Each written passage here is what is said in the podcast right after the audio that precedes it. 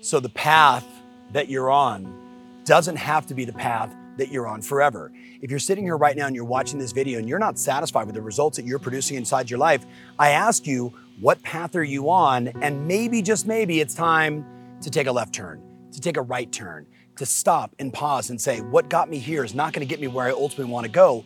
So, what path should I take?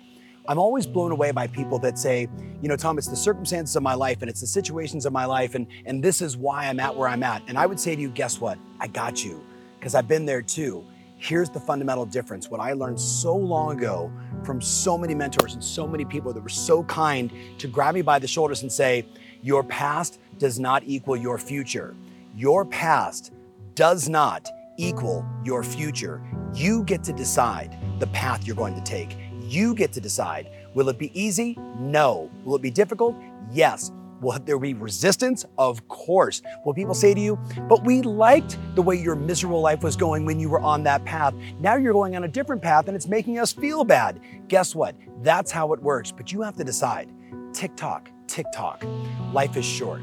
It's your life. Choose your path.